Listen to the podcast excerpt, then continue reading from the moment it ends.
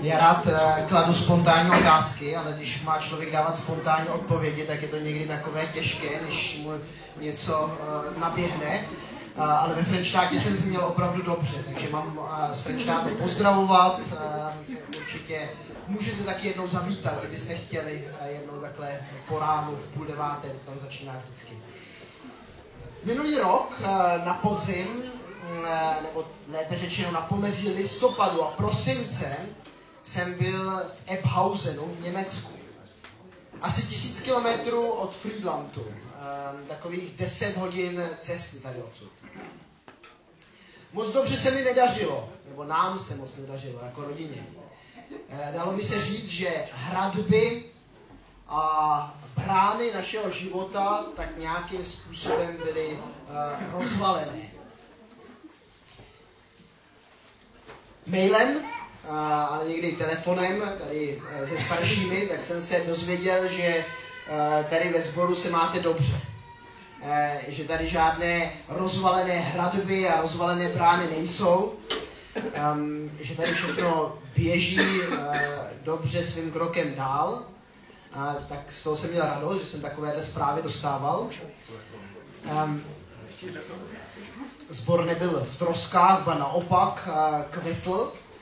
A, a někdy na pomezí listopadu a prosince, ne minulé roku, ale roku 446 před Kristem, byl Nehemiáš v Šušánu, nebo Šišánu. Ono záleží, v jakém překladu si to přečtete. Asi 1300 kilometrů od Jeruzaléma. Takže ještě o 300 kilometrů dál, než já jsem byl od Friedlandu. A bydlel tam na hradě, na takové zimní rezidenci perských králů. A popíjel tam s nima víno, nebo s tím králem, jak se musím podívat do poznámky, jmenoval se uh, Artaxerxes I, tak s ním pravděpodobně popíjel to nejlepší víno, které v té době bylo. Proč popíjel víno? Proč to tak s jistotou můžu tvrdit? Protože byl číšníkem a číšník v tehdejší době, královský číšník, tak měl za úkol to víno koštovat, e, zjistit, jestli, se, jestli je hodné krále, jestli je to dobré víno, ale musel taky zjistit, jestli to víno není otrávené. Jestli náhodou někdo tomu králi do toho vína něco nenasypal. V tehdejší době to byl takový zvyk, že když se někdo chtěl zbavit krále, tak mu nasypal někdy něco do vína. A, a ten číšník, ten královský číšník Nehemiáš, tak musel uh, zjistit, jestli v tom víně něco, něco není. Tak vlastně riskoval svůj život, když to víno pil. Uh, měl, dalo by se říct, rizikové povolání byť eh, se mu pravděpodobně dařilo dobře. A pravděpodobně to byl taky takový společenský člověk, protože eh, když čteme potom v druhé kapitole Nehemiáše, tak eh, tam o něm ten král tak říká, jak to, že jsi takový, takový zvadlý člověče, jako takovýho tě vůbec neznám, teď ty, ty jsi normálně veselý člověk. A pak mu Nehemiáš některé věci říká, k kterým se dneska nedostaneme. Nebo ne úplně. Ale uh, tak ten Nehemiáš měl svým způsobem rizikové povolání, uh, ale nevím, jestli si toho byl opravdu vždycky vědomý. Já když jsem uh, pracoval na stavbě, během svého studia, pracoval jsem a dělal jsem lešení, jsme stavěli, tak jsme jednou měli takovou budovu, která byla možná, já nechci přehánět, ale myslím, že byla tak dvakrát tak vysoká jako tady ten oranžový barák. A já jsem musel stavět to lešení v tom nejvyšším, eh, v tom nejvyšším poschodí. A, a měl jsem docela nahnáno. Ale když jsem potom stavil to lešení u trošku nižších baráků, tak už to šlo, tak už to bylo dobrý. A možná, že ten Nehemiáš taky vždycky neuvědomoval, že když pije to víno že s tím králem popíjí, takže vlastně by mohl, eh, že, to, že by to s ním mohlo seknout a že by mohl zemřít. Nevím, jak si té rizikovosti svého povolání byl, byl vědomý. Když otevřeme eh, Nehemiáše v prvním kapitole, tak zjistíme, že se něco událo. Čteme tam od prvního verše a přečtu teď celou tu první kapitolu. Je to trošku delší čtení, tak eh, jestli máte Bible, můžete si otevřít a sledovat spolu se mnou, co čtu. Slova Nehemiáše, syna Chakaljášova. Stalo se v měsíci Kislevu, to je na tom přelomu eh, listopadu, prosince, ve 20. roce, když jsem byl na hradě Šušánu, že přišel Chanání, jeden z mých bratrů, z muži z Judska. Zeptal jsem se jich, na Judejce, ty, kteří unikli a zůstali po zajetí a na Jeruzalém. Řekli mi, pozůstalí, kteří zůstali po zajetí tam v provincii, jsou ve velké nouzi a v potupě. Hradby Jeruzaléma jsou rozbořeny a brány jsou spálené ohněm. Stalo se, když jsem uslyšel tato slova, že jsem usedl, plakal a truchlil jsem po několik dnů. Postil jsem se a modlil před Bohem nebes. Řekl jsem, ach, prosím, hospodine, Bože nebes, Bože veliký a hrozný, který zachovává smlouvu a milosedenství těm, kdo ho milují a zachovávají jeho příkazy. Nech je tvé ucho pozorné a tvoje oči otevřené, aby slyšel modlitbu svého otroka, kterou se dnes před tebou modlím ve dne, ve dne i v noci. Za syny Izraele, tvé otroky, a vyznávám hříchy synů Izraele, který, kterými jsme zřešili. Proti tobě, také já a dům mého otce jsme hřešili. Jednali jsme vůči tobě velmi zle, nezachovávali jsme příkazy, ustanovení a nařízení, která jsi přikázal svému otroku Mojžíšovi.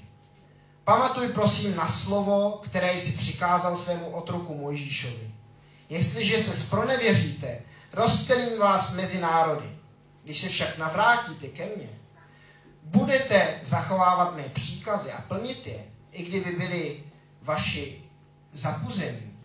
Nakonec nebe schromáždím je od tamtud a přivedu je na místo, které jsem vyvolil, aby tam přibývalo mé jméno. Pochytili jste, že jsem teď trošku četl špatně, ale jde o to, že když se změní ty Izraelci, tak uh, pán Bůh uh, je věrn své, své přísaze, svému zaslíbení. Um, jsou přece tvými otroky a tvým lidem, který si vykoupil svou velkou silou a svou mocnou rukou. Ach, prosím, panovníku, nech je tvoje ucho pozorné k modlitbě tvého otroka a k modlitbě tvých otroků, kteří se chtějí bát tvého jména. Dopřej dnes, prosím, svému otroku úspěch a dej mu dojít s litováním před tímto mužem. Byl jsem totiž královským číšníkem. My čteme, že jakmile přišel ten Chanání a ty muži z Judejska, tak a se um, Nehemiáš dozvěděl um, o lidech v Jeruzalémě uh, jednu zprávu. Dozvěděl se, že v Jeruzalémě jsou lidé ve velké nouzi, že jsou potupeni, že hradby a brány města jsou zničeny a na základě toho uh, tak Nehemiáš truchlil. A možná, že si můžeme klást otázku, když byl těch 1300 kilometrů daleko od Jeruzaléma, proč ho to takovým způsobem zasáhlo? Proč ten Nehemiáš najednou uh, plakal a uh, byl smutný nad tím Jeruzalémem? Vždyť mu to mohlo být šum a fuk, co se vlastně v tom Jeruzalémě děje. Měl poměrně dobrý flek u krále, uh, tak co by se staral co se děje někde 1300 kilometrů od něho daleko. Jako když se někdo uh, dozví, já nevím, uh, na dovolené v Chorvatsku, co se, uh, co se děje tady ve Friedlandě, tak toho možná ještě, to se ještě jako možná něco v hlavě děje, ale když je to naopak, když se my tady ve Friedlandě dozvíme, co se děje na, Makars, na Makarské nebo někde tam uh, na jihu, tak to možná ve zprávách slyšíme, možná, že se nás to nějakým způsobem dotkne, ale často, velmi často, tak to jde jedním uchem tam a druhým uchem ven. Nějakým způsobem nás to třeba na chvilku zarmoutí, co se v tom světě děje. Ale velmi často uh, to nějakým způsobem neprožíváme. Aspoň je tak, že bychom e, několik dnů a nocí trávili v modlitbách. Aby nás ten smutek nad tím, co se ve světě děje, vedl k tomu, e, že, se, že se takhle urputně modlíme. Tak je dobré ptát se, proč to ten Nehemiáš prožíval jinak. Proč ho to dění v tom Jeruzalémě tak zasáhlo. A já si myslím, že k tomu, aby jsme to pochopili, tak si musíme eh, připomenout, co to byl národ izraelský. Že si ho pán Bůh vyvolil jako ukazatel ostatním národům, jaký on Bůh je. Že, na, eh, že, že si ten, ty Izraelity nezvolil, protože by to byli lepší národ než ostatní. Ale proto, Eh, že na nich chtěl ukázat ostatnímu světu, okolním národům, jaký je jeho charakter. Jaký on, pán Bůh, je. Jak, jak s tím lidem, který pořád řeší a dělá věci, které nejsou dobré, jak je milostiv, jak se nad nima slitovává, smilovává, jak jim dává pořád znovu a znovu novou šanci. Jak jeho tresty jsou k tomu, aby se ten eh, národ zpamatoval a aby šel zase tou cestou, kterou Eh, kterou mu pán Bůh ukazuje. Protože je to dobrá cesta, protože on je dobrý. A teď ten Nehemiáš ví, dobře, Jeruzalém, to srdce toho izraelského národa, tam, kde je chrám, tam, kde znovu že ten Ezráš trošku postavil, nebo za Ezráše postavilo, oni Ezráš a Nehemiáš byli v tom samém, samém období a ten chrám už tam byl tak trochu jako postaven, ale zase se ten lid dostal do krize, zase nějakým způsobem tam, tam najednou se ten Nehemiáš dozvídá, že ten národ, na kterém by se měla zjevovat boží velikost, tak je, tak je takhle potupen, tak trpí nouzí. Tak jeho ochrana toho města, ty hradby, tak jsou zbořené brány, kde se setkávali lidi, eh, kteří, kteří se radili eh, na tom, co se v tom městě nebo v nějakém tom okresku toho města má dít, eh, tak tam žádné brány nebyly. To znamená, že tam ani ti chytří muži neseděli v těch branách. Ty radnice těch městských okresků, dalo, dalo by se říct, že v tehdejší době tak byla brána nějakou takovou radnicí toho místního okresku, tak nefungovaly, byly nefunkční. To město bylo politicky úplně někde, kde by být nemělo. A na takovémhle městě si měla zjevovat boží sláva, boží, eh, boží velikost, boží, boží krása, dobrota. Teď to nejde. Teď jako by ostatní národy, národové tak se jako, akorát vysmějí tomu, tomu Jeruzalému, když takhle vypadá.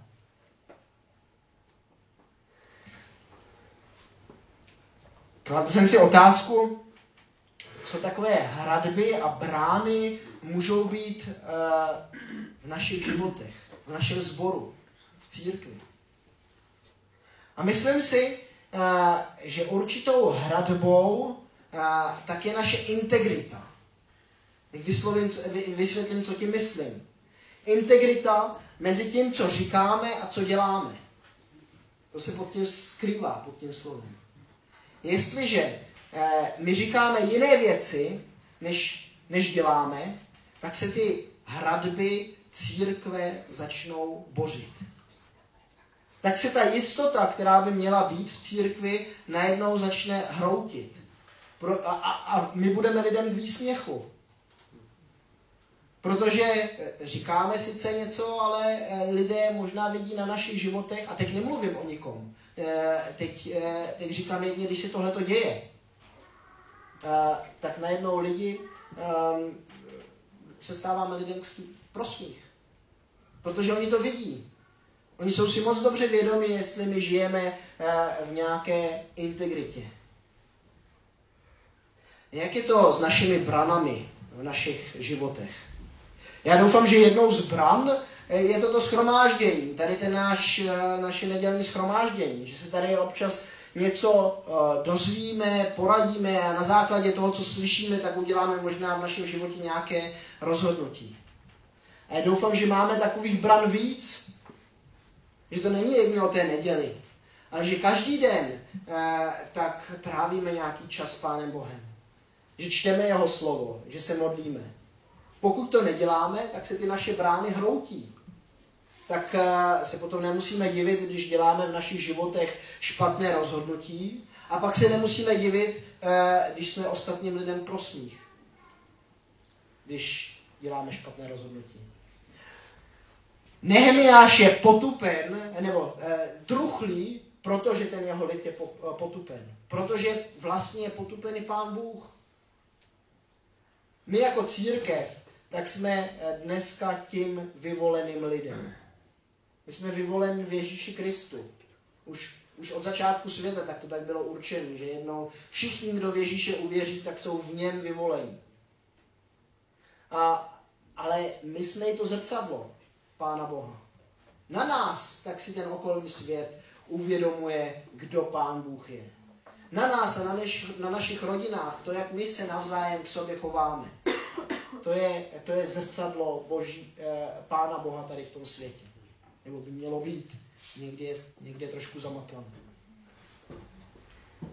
A Nehemiáš, když to slyšel, jak, ten, jak ten, uh, ty lidi v tom Jeruzalémě, jak, uh, jak, jaké jsou nouzy, jak jsou potupeni, tak co dělá? Nejdřív je smutný, je truchlý, ale z toho smutku a z toho truchlení tak uh, přichází k činu. Modlitba je totiž nějaký čin. On se modlí. A my se na tu jeho modlitbu můžeme ještě trochu podívat. Přece jenom je to o modlitbě, to naše, eh, ty naše kázání teď v, té, v této sérii. Tak otevřu ještě jedno.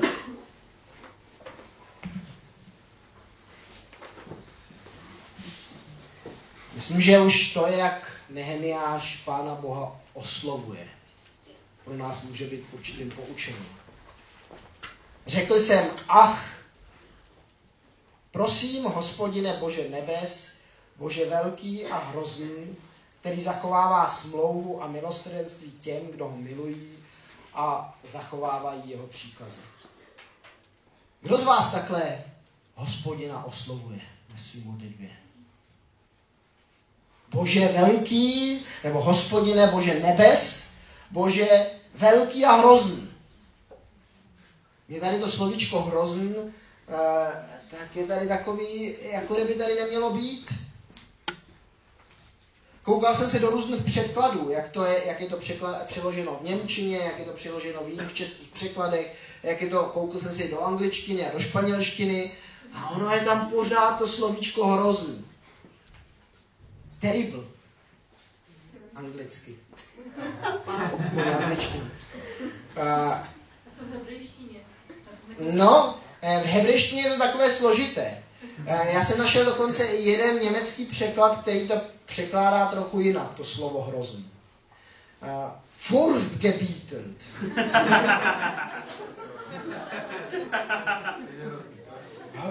Hrozný. Hrůzu, uh, anebo um, bázeň, uh, bu, no, budící, roz, uh, že, to, že to rozkazuje. To je v tom Furchterregend, nebo Furgebietend, ne Furchterregend, ale Furgebietend. A, a já si myslím, že to slovo hrozný tak ne, nemluví o božím charakteru. Neříká nic o tom, že pán Bůh by byl ve své, ve, ve své podstatě hrozný. Platí pořád to, co tady ve sboru často slyšíme, že je láska a že nás lidi miluje. A přesto Boža eh, předtím se modlil eh, o té velikosti Boží. Možná, že někdy, aniž si to uvědomujeme, tak máme v našich modlitbách Pána Boha jako spíš takového nějakého taťuldu. Který to s náma myslí vždycky dobře a také fajn a, a vlastně, když, když něco děláme špatno, tak se z toho nějak vykecáme a on je to takový ten, a teď neříkám, že Pán Bůh je takový, ale v našich hlavách někdy takový spejbl. Stable a Hurvínek, to je taková pohádka česká, jsou to uh, pro Američany, uh, se můžete podívat na YouTube, uh, je, je to velice uh, zajímavé. Ale pán Bůh není žádný stable. Není to takový dobro, dobrosrdečný taťulda, i když nás má rád, i když nás miluje. On je velký Bůh a když si tu jeho velikost uvědomíme, tak nám to může nahánět strach. Tak nás to může postavit do nějaké takové, hua, s kým to tady mám vlastně tu čest? ke komu já se to vlastně modlím. Teď to není jen tak někdo. Ale on má přehled o celém světě, on má přehled, on má spočítan všechny moje vlasy na hlavě. On vidí do mého srdce, on zná všechny motivy mého rozhodování. Proč věci dělám a nedělám. Ty jo, to, to nahání někdy hrůzu. On nás zná líp, než známe my sami sebe. A přesto, když se koukneme na tu modlitbu Nehemiáše, která pokračuje i po té první kapitole, Nehemiáš se modlil často a i v, tom, i v celé té knize, tak je to jednoznačně, to můžeme eh, vyčíst, tak Nehemiáš na jiných místech oslovuje hospodina jako můj Bůh. Ne Bůh nebes, někde tam vzdálený, ale můj Bůh ten Bůh nebes, eh, ten Bůh celého univerza, tak je můj Bůh, který si uvědomíme, toto oslovení. A když vnímáme ty dvě věci dohromady, tu lásku Boží, ale i tu Boží velikost, eh, tak eh, si myslím, že to bude mít význam v našich životech a možná i v tom, jak se modlíme. Co dalšího se můžeme od Nehemiáše naučit? Co myslíte? Co z té modlitby? Co se můžeme ještě naučit? Ať nemluvím jenom já. On opakoval slíbení, kteří byli. On opakuje zaslíbení, které hospodin Izraelitům dal. Připomíná to Pánu Bohu. Jak jim říká, pane Bože, jako nezapomeň na to, co jsi řekl. Řekl jsi sice o těch, kteří nebudou jednat podle tvé vůle, tak se k ním budeš chovat, eh, že je rozprášíš. Ale když si na tvoji smlouvy vzpomenou, když, když se zase k tobě navrátí, tak, eh, tak jim budeš milosrdný. Děláme my to v našich modlitbách, připomínáme Pánu Bohu jeho zaslíbení pro náš život, jeho zaslíbení pro nás jako pro církev. Dobře, když to děláme. Někdy to možná neděláme, někdy to možná zapomínáme. Co dalšího? Co se můžeme ještě od Nehemiáše naučit, když se na tu jeho modlitbu podíváte? Vyznává hříchy. Hej, Nehemiáš se stotožní s tím lidem izraelským. On si nemyslí, že je spasitel světa, nebo spasitel toho uh, izraelského lidu v Jeruzalémě. My někdy, když se staneme křesťany, tak máme někdy takové nebezpečí, uh, neříkám, že vždycky, a ne každý, ale někdy to nebezpečí je, že se postavíme tak nad ostatní lidi, lidi nebo nad ostatníma lidma tohoto světa. Jestli říkáme, my jsme zachráněni, a tak jsme někdo. A to je pravda, my jsme někdo, my jsme božími dětmi. E, to je, to je super.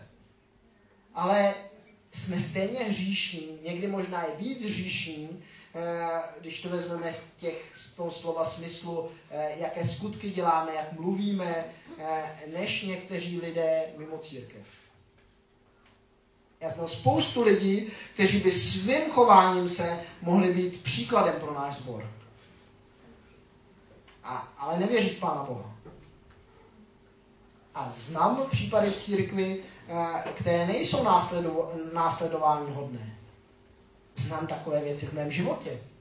Možná, když se nad sebou zamyslíte, tak takové věci ve svém životě taky vidíte. Nehemiáš je součást problému. Činí pokání za sebe, za svoje otce, za svoji rodinu a za, za, celý to, za celé to společenství. Myslím si, že to je něco, co se můžeme taky od Nehemiáše naučit. Nevidět mě ti druhé, jako ty, kteří dělají chyby, ale kouknul se sám na sebe. Na to, jak, jak my možná přispíváme k tomu, eh, že církev někdy, ne vždycky, ale někdy eh, se na ní koukají lidé skrze prsty.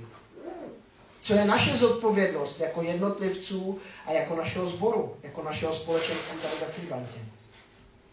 Kde my musíme vyznat nějakou svoji vinu, nějaký svůj hřích.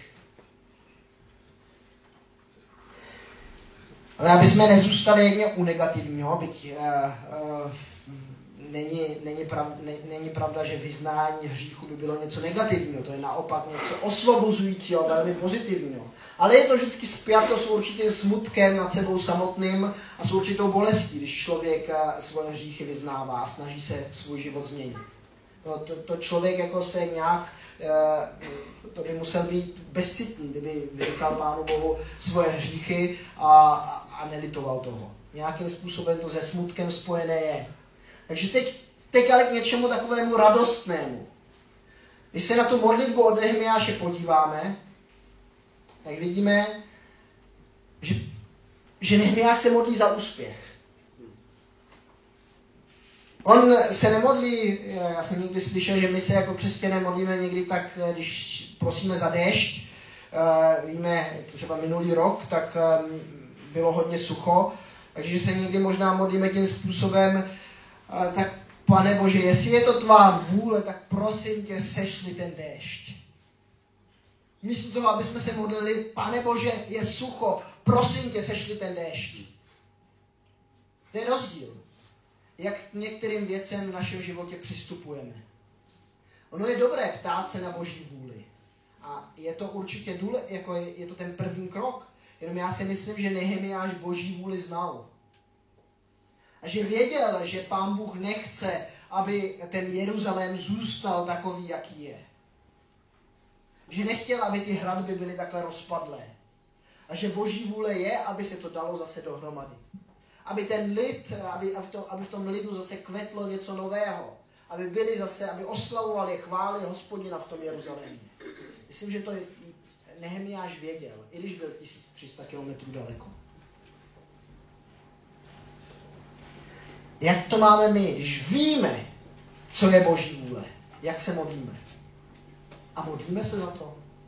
Možná otázka. Věřím, že spousta z vás ano, ale někdy si to potřebujeme taky připomenout.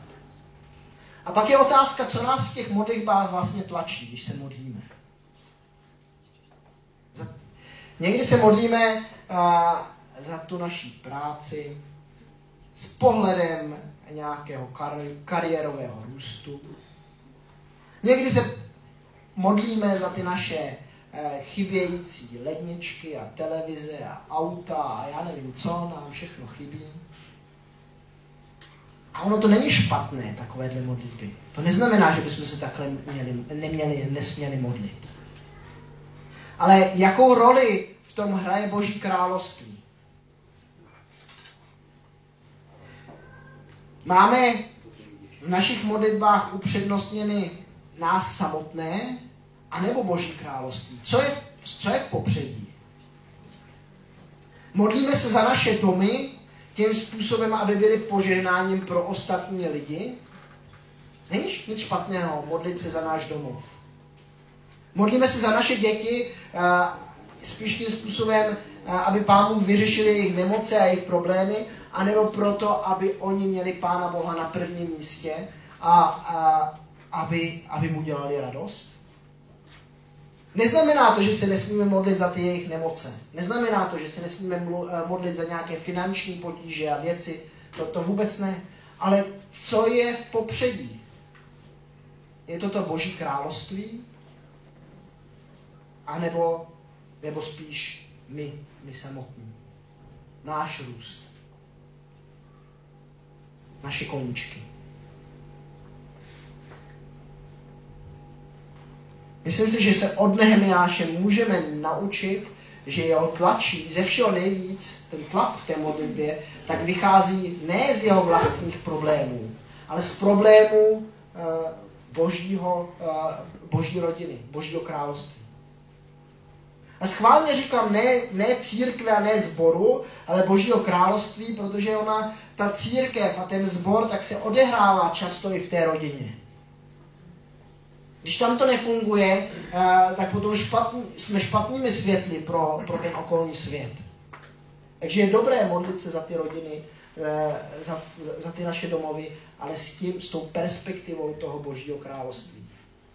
Aby se rozrůstalo tady, ve Finlandě, ve Frenštátě a vlastně v celé naší republice a nejlépe v celém světě. Takže co tebe tlačí v modlitbách? Jakým způsobem se modlíš? Jestli chceš mít nějakou Možná, že už jsi to zodpověděl, nebo jste si to zodpověděli. A možná, že je to nějaká otázka na přemýšlení, kterou si můžete vzít dneska domů. A potom, když si ji zodpovíte, tak jako Nehemiáš jsme vyzváni k jednání. Nehemiáš se modlí a potom čtyři měsíce po, později, tak s tím králem, to, to si ale můžete přečíst sami v té druhé kapitole, tak je, je daleko lepší než, než nejlepší manažeři, když, se, když člověk si uvědomí, co všechno, co všechno dokázal. Přeju vám boží vedení ve vašich životech. Přeju nám všem, aby jsme měli boží království na prvním místě.